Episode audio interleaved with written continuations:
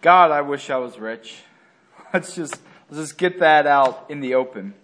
Now, I am a, a frugal person. I am quite proud of that.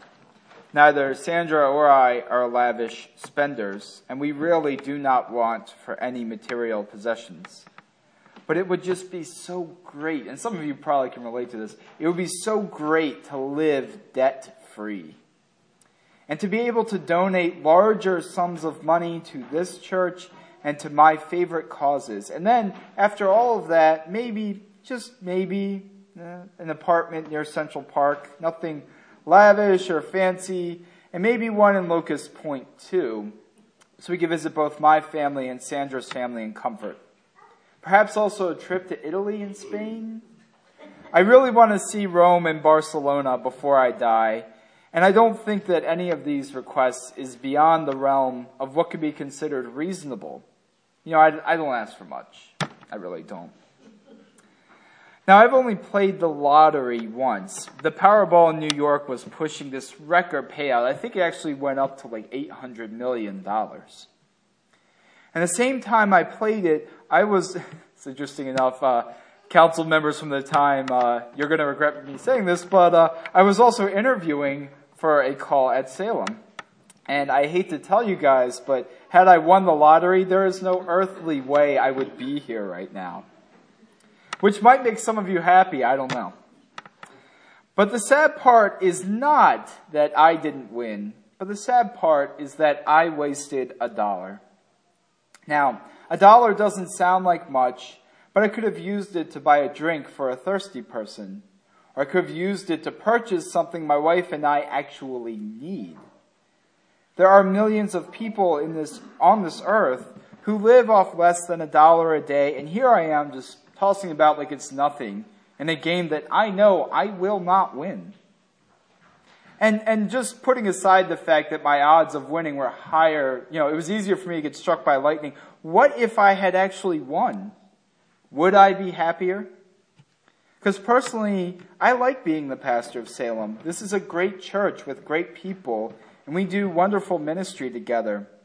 And so sometimes I just ask myself, what is financial security compared to that. Now, I talked a lot last year about examining the barriers that keep us from God. This was a recurring theme in my sermons. And there are a few reasons why that kept coming up. For instance, I think we put a lot of barriers between ourselves and others that prevent us from fulfilling the command to love our neighbor. Anger, hate, prejudice, we give into these feelings too easily rather than allowing ourselves to know people as God has created them. But the other barriers we put up, barriers we misidentify as wants instead of needs, like me winning the lottery, keep us from seeing the many gifts that God has given us. God has never promised us complete happiness or financial satisfaction. Those come from a theology of glory. Rather, God provides us with what we need when we pray in the Lord's Prayer for our daily bread. The things that we need to keep moving forward, and the gifts of life that come from unexpected places. I've often been asked how God works, and specifically what that means for us as Christians who identify as Lutheran. Now, that's such a broad question. I obviously cannot answer it all in this sermon. But I'd like to focus on grace and how we believe in a God who begins with grace. Grace is simply the unmerited favor God gives to us through the death and resurrection of Jesus Christ. We see this mentioned in the Gospel of John today that the Word who existed from the beginning of time became flesh on that holy Christmas night, and that Word has come to dwell with us. God made this possible not because of anything we did, but because of the will of God. It's not winning the lottery, it is something far greater. Now, my favorite illustration of grace, and I, I know some of you have heard me do this plenty of times, so you're welcome to roll your eyes, but I love it. Uh, a pastor friend of mine shared it. Imagine having a rich uncle. Now, as parts of this sermon have been wish fulfillment. I don't think that should be too difficult. Imagine having a rich uncle. This rich uncle puts a million dollars in your bank account. You can't accept it. That money is already there, but you can choose to reject it. And that is how grace works. The writer of Ephesians talks in today's text about the inheritance that we receive. It is not one of financial means. You will not be able to repay your bills with it. Rather, it is an inheritance from what Christ has done for us.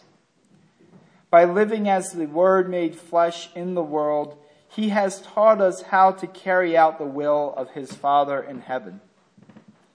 And by His death and resurrection, He has defeated death and given us the grace to live anew. This new year, as in every new year, people are making resolutions about how to improve their lives.